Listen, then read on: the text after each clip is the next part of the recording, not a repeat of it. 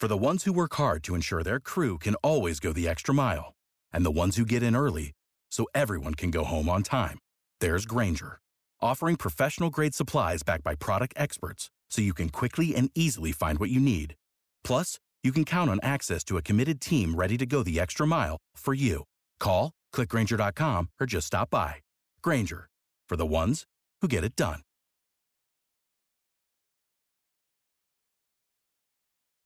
At 541, local advocacy organizations are rallying at Jacksonville City Hall, uh, calling on the Florida legislature to address some specific and key issues. Live team coverage takes us outside City Hall. Action News Jax Logan MacDonald. All this is happening as members of the Duval delegation are set to meet today, Logan. What's their appeal and their message? Yeah, so it really comes down to five main issues that are expected to be addressed by groups such as the Northside Coalition, Florida Rising, Moms Demand Action, Mad Dads, and other advocacy groups outside City Hall today.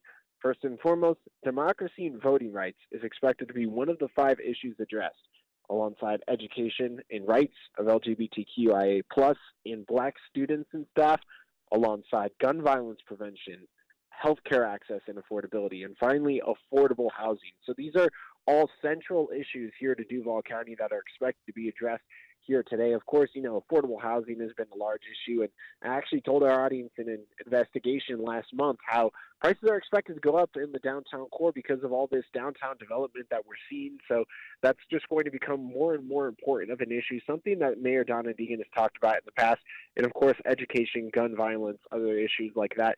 So important here in Duval County, and those are just some of the main demands that are expected to be made today for the delegation. And Logan, this is kind of like the gears of government working because members of the Duval delegation hold these meetings to hear from the community about uh, the key things that need to come up in the upcoming legislative session. This is kind of how the sausage is made.